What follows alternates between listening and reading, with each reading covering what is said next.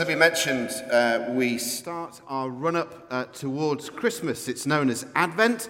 Uh, Christmas doesn't actually start until Christmas Day, and uh, there are various Advent terrorists who are quite strict about that and don't like people talking about Christmas before Christmas Day. But the season of Advent, like Lent, is supposed to be a period of reflection and rest and thoughtfulness as we think about the coming of Jesus. And this evening we begin with that story the story of what's known as the Annunciation, when the angel Gabriel appeared to Mary, and everything was different after that. Let's pray together. Father, thank you. Thank you again for this time of year when we can start to look forward to celebrating the coming of your Son. Your Son who came 2,000 years ago, born as a baby in Bethlehem and who one day will return, King of kings and Lord of lords. And as we live in this in between time, then, Lord, help us to anticipate with hope. Help us to look forward with joy. Help us to be courageous in the present. And would you rekindle faith and hope and life in us tonight? That we might believe, that we might trust that we might surrender our lives to you, even afresh this evening. In Jesus' name, Amen. Well, I think I've only consciously been in the presence of an angel once. It may have happened lots of other times, but consciously and knowingly, I think it's only happened once. I told this story, I think, a couple of times here in church over the last 20 years or so, but apologies if you've heard it before. But it's about 30 years ago. And I was working in Sheffield for a week. And my dad had been taken seriously ill with a psychiatric illness, and he was in hospital on the far side of the Pennines in Macclesfield. And on the Tuesday evening, um, I drove across with a friend called Pippa, who's a, an old friend from university. And we got in the car to drive across from Sheffield to Macclesfield. Now, if you've ever driven that road, it is a particularly very bendy road. After about 10 minutes of me driving on this road, I noticed that my friend Pippa was looking consciously over her shoulder, her right shoulder, into the back seat. I thought, well, my driving's not that bad, but what's she looking at? I said, Pippa, what are you looking at as we drove these bendy, windy roads? And she looked at me. I'd known Pippa by that stage for about five or six years. And she said, Dave, I don't know how to say this, but I think there are two angels in the back seat. So I slowed down and I looked in the rearview mirror and I couldn't see a thing. Now, you can say that it was autosuggestion, but from that moment on, it was as though there were two people sitting in the back seat of the car. I kept the speed limit all the way then from Sheffield to Macclesfield. We got to the hospital where we were going to visit my dad. I reached across into the back seat to get something and turned to Pippa and said, Do you think they mind me reaching across them? She gave me a withering look and said, They've already got out. okay. And we went in to see my dad.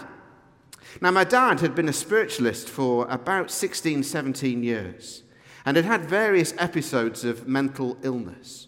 He'd received psychiatric care, he'd received medication, he'd received psychological treatment, but he also needed some spiritual treatment. And two days before, I'd got a friend in who was a doctor, and they prayed with my dad. We walked into the ward to see my dad. Pippa had met my dad three or four times over the years, and it had always been Mr. Richards, Mr. Richards, Mr. Richards, because that was his name. I tried to share my Christian faith with my dad lots of occasions over the previous eight or nine years during the time that I'd been a Christian. And I'd got absolutely nowhere. In fact, most times I ended up completely exhausted. And I quickly realized that I wasn't just taking on my dad, I was taking on all the spiritual forces behind him in his spiritualism. We chatted with my dad. After about 10 minutes, Pippa just turned to my dad and said, Well, Ken, that was his first name, I think it's about time you met Jesus. My dad looked at Pippa and said, Yes, I think it is. I was outraged. I tried for eight or nine years to share my faith with my dad, got absolutely nowhere. Pippa wanders in, 10 minutes, bang, and he says yes. And we talked with my dad and we prayed with my dad that night, and that da- night, my dad became a Christian. As we left him, he said, You do realize that I can see things and I can hear things that no one else can see. Pippa said to my dad, If you have Jesus on your side, you can tell these things to go away, and they will go away in the name of Jesus. We got back to the car. I turned to Pippa and said, They're not here, are they? She said, No, they've stayed with your dad to protect him. A week later, I was back down south in the English Midlands at Birmingham University, and I was uh, talking to one of the students that I was getting to know who was in the Christian group that I was working with. And I told her the story from the previous week. She said, That is amazing. I said, I know. She said, No, no, no, no, that's incredible. I said, Yeah, I know. She said, No, that is just unbelievable. I said, Yes, I know. I was in the car. She said, No, no, no, no. What you don't know is this. A group of us met together to pray for you and your dad last Tuesday. And we felt led to pray specifically that God would send angels to protect you and that they would stay with your father and protect him. I said, That's amazing. And I married her. because I wasn't daft. Angels appear mostly in the Old Testament. They appear mostly in the Old Testament because after the ascension of Jesus, we're given the Holy Spirit, and God doesn't need to send angels in the same way because we have the presence of God living with us. In the Old Testament, the Holy Spirit is given to particular people for a specific time for a particular reason to kings, to prophets, and to priests. But now, after the day of Pentecost, the Holy Spirit is given to all believers. Everybody who believes that Jesus died in their place on the cross and rose again from the dead has the presence of God, the power of God, the person of the Holy Spirit living inside them. There are only two angels named in the Bible. One is Michael and one is Gabriel. They each appear four times. There's a lovely description of angels uh, by a writer called Fleming Rutledge. He describes them as this bisecting messengers between truth and falsehood, life and death, mercy and judgment, eternity and time. The word angel literally means messenger, angelos, sent one. It means messenger. They're like sort of celestial postmen that God sends to deliver messages for particular reasons when something big is about to happen. And here, Gabriel appears to this young girl. That depiction in that picture actually is an older version of Mary. Mary, when we meet here eh, at this particular point, is probably aged between 11 and 14 years of age. She's betrothed to this guy called Joseph. In the culture of that particular time, first century Palestine, marriages were arranged. And at the ages of between 11 and 14, a young girl would be betrothed. It was more serious than engagement. You'd be promised. That's when the financial transaction would take place between the two families. In order to become unbetrothed, you actually had to, well, it involved death or divorce. It was a really serious thing if you were betrothed to somebody. And Mary is betrothed to this carpenter called Joseph. Nazareth is this small village 15 miles southwest of the Sea of Galilee. It's a backwater, no one knows much about it. It may even have been the sort of place that was so primitive that the people were living still in caves If you've ever been to parts of Turkey or Palestine, you'll, you'll, be aware that people used to live in the caves because they were more safe and, and more secure. And it may be that Mary, even now, is living in a cave.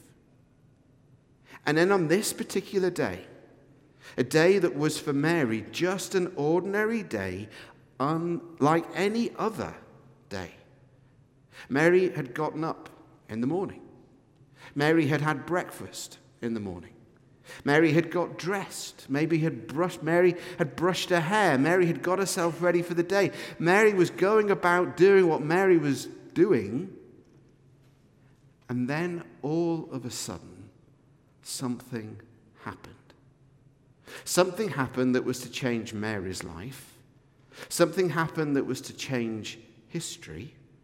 Something happened that was to change eternity.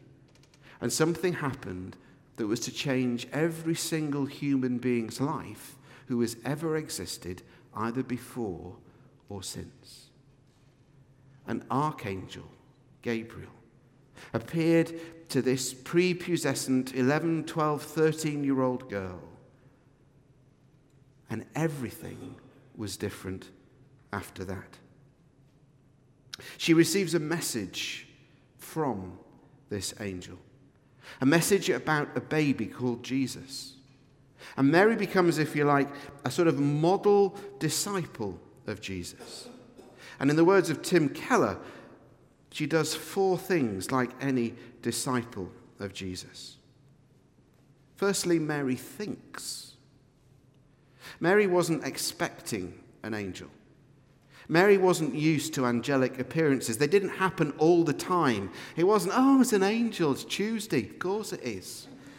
Mary was not expecting an angel to appear to her on this particular day because angels were not run of the mill things around people like Mary. They were for the big figures, for, for kings and prophets and priests in the history of Israel.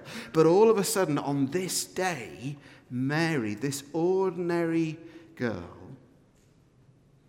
sees an angel and receives a message from this angel. You are highly favored. You will conceive and give birth to a son, and you are to call him Jesus, which means God saves. He will be great. He will be called Son of the Most High. He will reign forever, and his kingdom will never end. Mary had not met an angel before. Mary had never seen a nativity play. Mary had not sung a Christmas carol. She didn't know that this is what happens to people called Mary around this time of year. And suddenly, Mary's mind is blown. And we're told that her first response is that she wonders. Mary was greatly troubled at his words, verse 29, and wondered at what kind of greeting. The Greek word that's used there is deologistico. It means to reason, it means to think deeply, it means to wrestle. Yes, Mary wasn't from our culture. She wasn't influenced by the Enlightenment. She hadn't gone to chemistry classes and biology classes and math classes. But Mary still used her brain. Mary still tried to figure out what was happening. An angel, something that she'd never experienced before, appears to her and begins to tell her that she will give birth to a son. And Mary starts to puzzle it out. Mary starts to think. Some people think that in order to become a, a follower of Jesus, you have to turn your brain off. Mary, who, if you like, is the first Christ follower, engages her brain at this moment. She is greatly troubled at the words of the angel, and she wonders, she reasons. The second thing that Mary does is that she expresses her doubts openly. She asks a perfectly reasonable question How will this be, since I am a virgin? There's no blind acceptance of what the angel tells her. There isn't a sort of shrug of the shoulders. No, of course, I'm Mary, he's Jesus. This is the way it's going to go because it's going to happen in all those nativity plays for thousands of years to come, and 2,000 years later, small children in primary schools across the United Kingdom will wear tea towels on their heads, and, and the girl who's the best behaved will be chosen for Mary. Everyone knows how that's how it happens. Mary expresses her doubt. She says, How can this be? I haven't had sex. How can this be? How can I become pregnant since I am a virgin? When God asks us to do something, when God asks us to believe in Him, maybe for the first time, or perhaps God asks you to do something that is difficult, it's perfectly reasonable, it's perfectly understandable for you to express doubts. The Christian faith is not blind faith. It's faith where we're allowed to express the limits of our human understanding. We're allowed to ask God questions. We're allowed to ask each other questions. Christian faith is, is not for people who have everything sussed, 100% sure of absolutely everything. It's okay to have questions in following Jesus.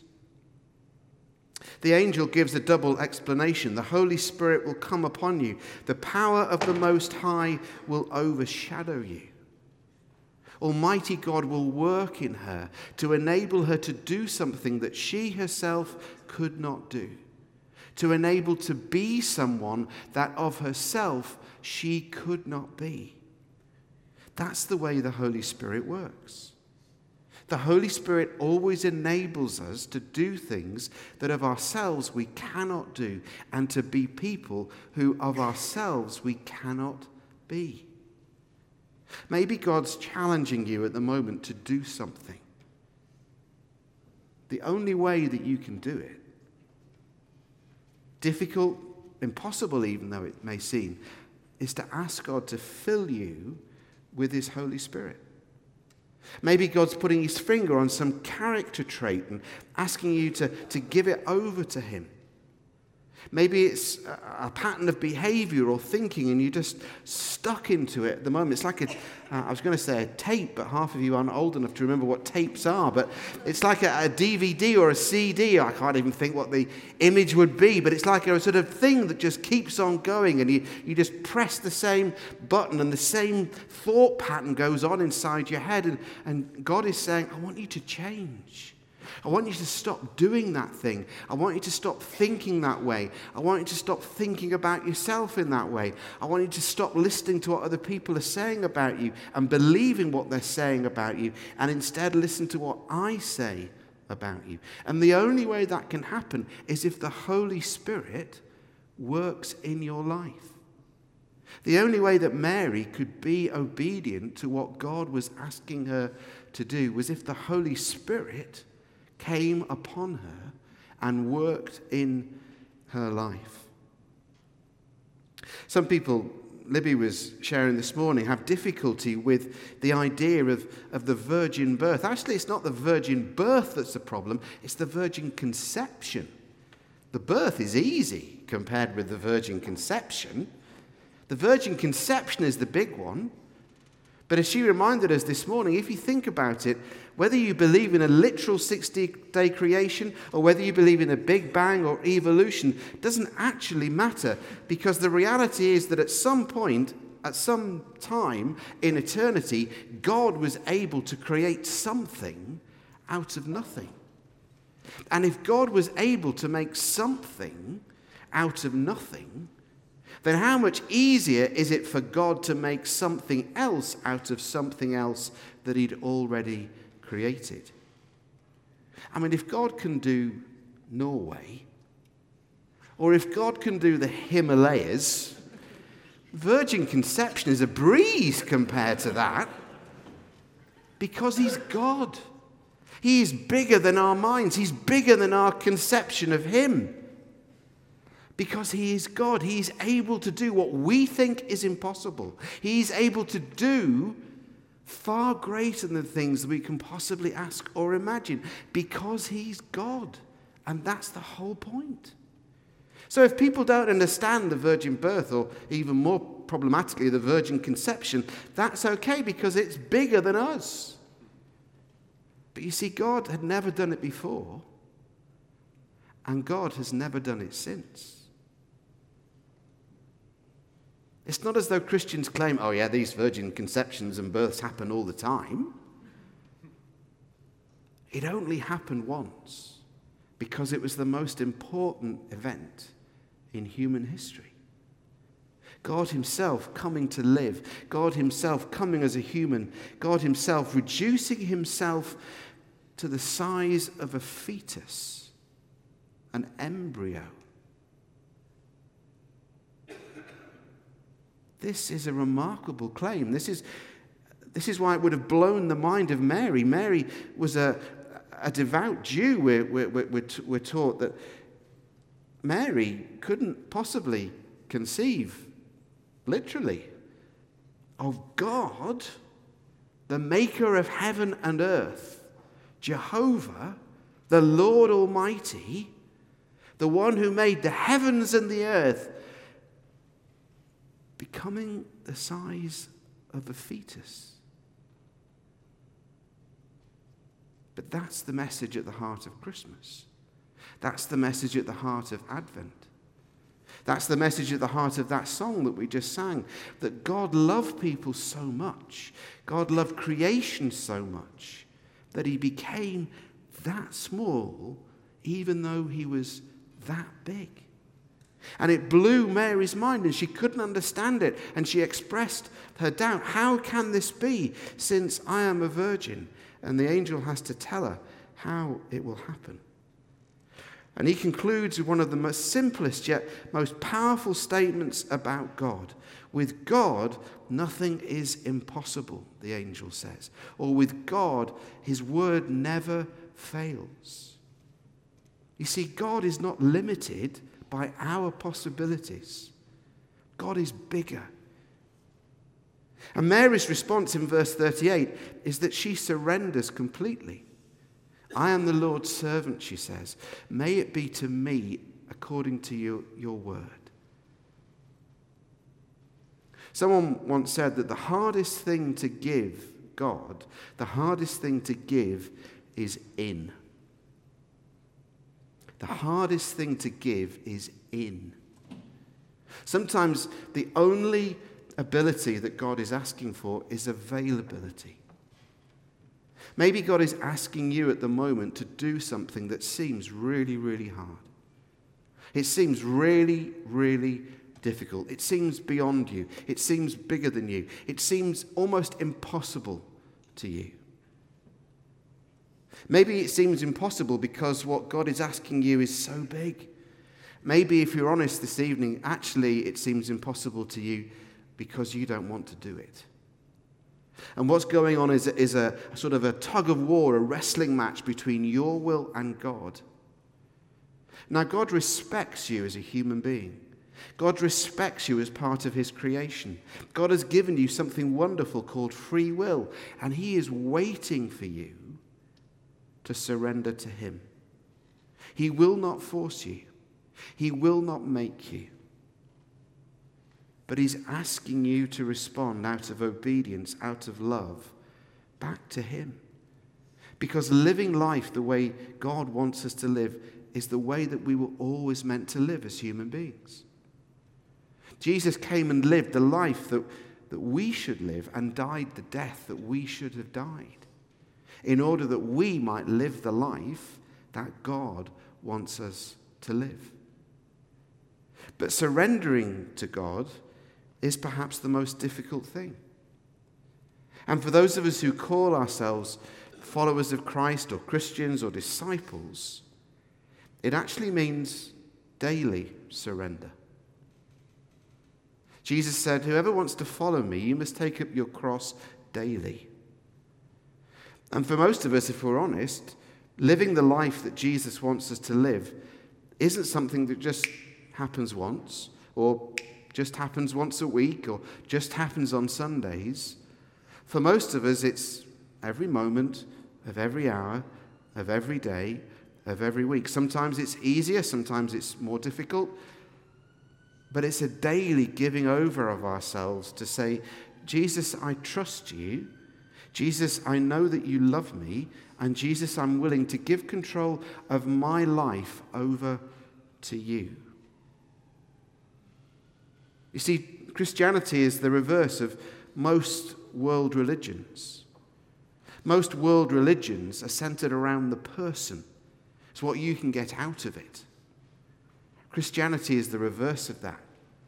Christianity is about losing yourself. Christianity is about denying yourself in order that you might find yourself and be the person that you were always intended to be.